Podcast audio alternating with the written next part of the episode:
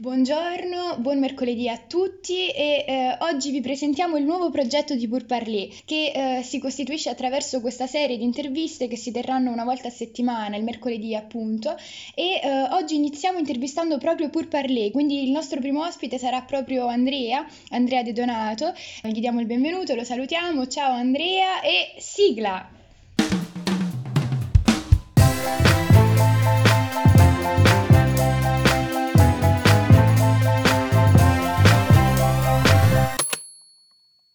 Allora, ciao Andrea, direi di iniziare introducendo Pur Parler, dandoci un'immagine generale di questo nuovo spazio che si è creato e di spiegarci un po' come è nato, in cosa consiste. Ciao Alessandra e buon mercoledì a tutti. Allora, Pur Parler nasce per caso, nasce da una chat WhatsApp e questo l'abbiamo ripetuto più e più volte sia agli incontri che nella biografia di Pur Parler, così a me piace chiamarla, che è sul nostro sito.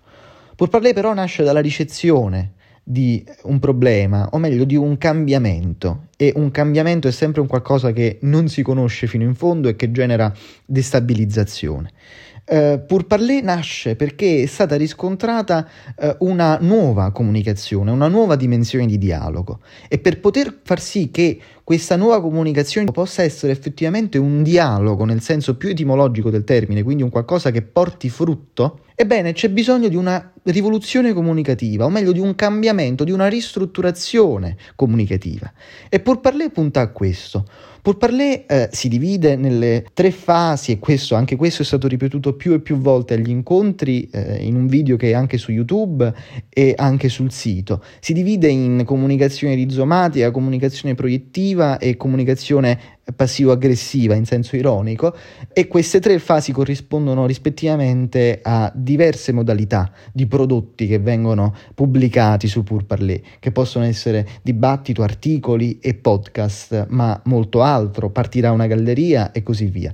Pour Parler tramite queste modalità cerca un nuovo modo di dialogare, un nuovo modo di eh, rimanere in contatto tra giovani e non solo, per poter far sì che effettivamente un'opera di divulgazione culturale non diventi meramente un'opera di informazione, un'opera in cui non c'è cultura. Cultura significa poter rielaborare in modo autentico, in modo individuale ciò che ci viene detto, ciò che riusciamo ad imparare. E per farlo c'è bisogno di studio, ma non solo, c'è bisogno di dialogo. E secondo noi queste due dimensioni sono strettamente connesse. Noi siamo abituati a pensare lo studio come stare in casa a studiare, eh, stare sui libri, leggere molto, leggere su, libri su libri, eh, saggi su saggi, tradurre per chi eh, si occupa di materie umanistiche oppure risolvere problemi, imparare la teoria, eh, le formule e così via. In realtà studiare è tutt'altro. Studiare è un'arte molto antica, e sottolineo un'arte. È un'arte molto antica che nasce da una modalità diversa diversa rispetto a quella del, del libro, a quella dello scritto. Lo studio nasce con l'oralità. Ristrutturare il dialogo in, una, in, un contesto carente rispetto a un dialogo, in un contesto carente a causa del digital divide, implica una forte necessità di restaurare lo spazio culturale tramite l'oralità. Studiare significa applicare l'oralità in modo fruttifero, in modo originale e che possa effettivamente dare appunto i propri frutti, che possa effettivamente insegnare a pensare. Pensare ci sembra una, una cosa molto scontata, un qualcosa di quotidiano, un, un qualcosa quasi eh, dogmatico. Alcuni filosofi parlerebbero di fede percettiva e noi pensiamo subito a una fede del pensiero, che è necessario, un pensiero che è imprescindibile. Ebbene, bisogna, a nostro avviso, imparare a pensare, perché pensare non è una cosa semplice. Imparare il pensiero critico, imparare a produrre autenticamente il pensiero critico è ciò che fa pur parler, attraverso le varie modalità che avete letto, avete toccato con mano in questo primo mese di bombardamenti di prodotti. Ebbene, questo fa pur parler, questo propone pur parler e questo cerca di divulgare pur parler. Bene, tu hai parlato di necessità di spazio culturale. Mm, dalle tue parole emerge un bisogno vero e proprio di questo spazio culturale che deve costruirsi attraverso l'oralità, il dialogo, che poggia soprattutto sullo, sullo spirito critico, eh, quindi in diretta opposizione all'accademia e a tutto ciò che è accademico. Dunque, se dovessi spiegare, eh, illustrare Pur Parler a qualcuno che non lo conosce, eh, direi che Pur Parler va pensato innanzitutto come, come uno spazio di resistenza, in cui si pone in essere essere questo tentativo di riscoprire lo studio e il suo valore, soprattutto in questi tempi in cui lo studio eh, viene mm, concepito, vissuto attraverso tutta una serie di, mm, di sistemi che mortificano lo studio, eh, lo svuotano. Eh, lo studio ha perso il, il, contatto diretto con quello che il suo etimo rappresenta, eh, l'aspirazione, mm, il desiderio sincero e appassionato di conoscere. E lo studio oggi viene inteso meramente come un accumulo di voti, eh, crediti, eh, cifre insignificanti, in un'ottica che abbatte l'immagine dello studente, eh, che cerca continuamente di omogenizzare, spersonalizzare gli studenti. Eh, pur parlare esiste a tutto questo e credo che ci sia da attribuire anche eh, uno spessore particolare al fatto che eh, nasce dagli studenti stessi, che quindi da soli, spontaneamente, negli incontri che dicevi, stanno cercando e credo che stiano proprio trovando eh, quello spazio autentico di pensiero, di dialogo, di crescita di cui c'è bisogno, c'è forte bisogno e che eh, però nessuno ci ha mai dato.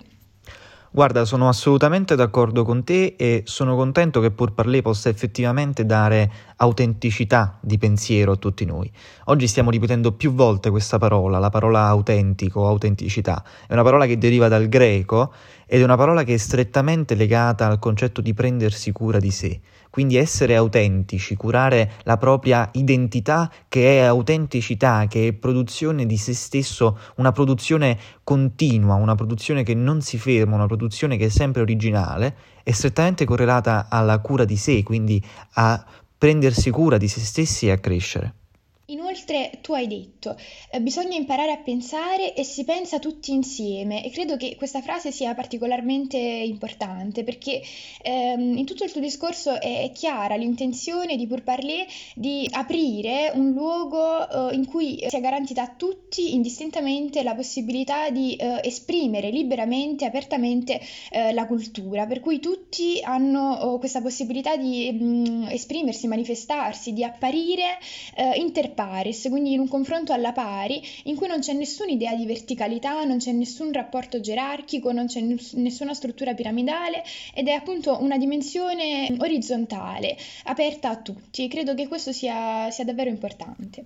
Assolutamente, e questa prospettiva orizzontale non è statica, questa prospettiva orizzontale è contro una gerarchia, ma si muove contro la gerarchia, è un nomadismo, perciò abbiamo parlato più e più volte di rizoma, di comunicazione rizomatica, perché è un qualcosa che porta i frutti tramite il movimento, è un, è un muoversi controcorrente, è un muoversi per poter produrre ed è un muoversi che nel proprio atto genera la produzione, è un qualcosa che ci arricchisce e ci mette in contatto gli uni con gli altri.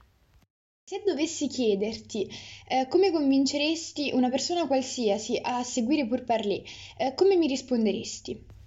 Guarda, ti rispondo semplicemente dicendoti che Pur Parler aiuta ad essere se stessi, nella misura in cui, grazie a Pur Parler, è possibile per tutti noi avere a disposizione, o meglio, contare su uno spazio, uno spazio che è virtuale, che attende solo la nostra partecipazione, la partecipazione di tutti noi, è uno spazio aperto, aperto a tutto, aperto a chiunque e permette appunto di sviluppare la nostra autenticità. Pur parler è il mezzo con il quale poter essere, poter muoversi, poter diventare effettivamente degli enti in movimento, per poter produrre dei frutti e questo frutto è la nostra autenticità e il nostro pensiero. Condivido molto l'idea per cui essere se stessi è strettamente connesso al pensiero e mm, al dialogo nella misura in cui il pensiero altro non è che dialogo con se stessi socraticamente.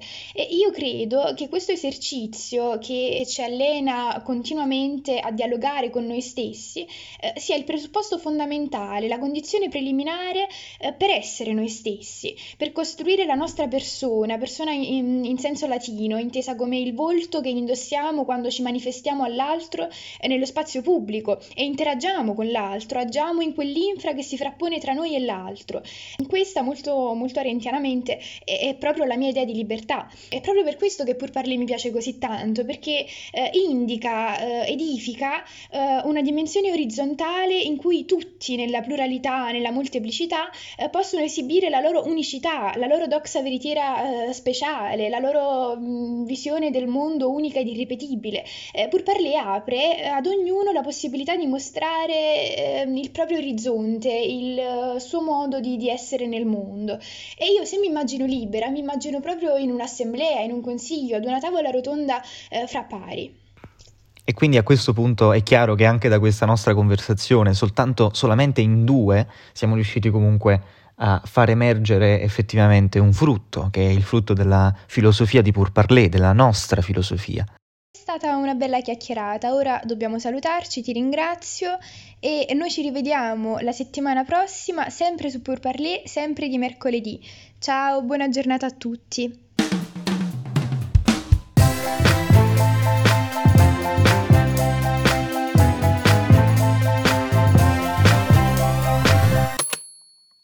Va bene così, boh.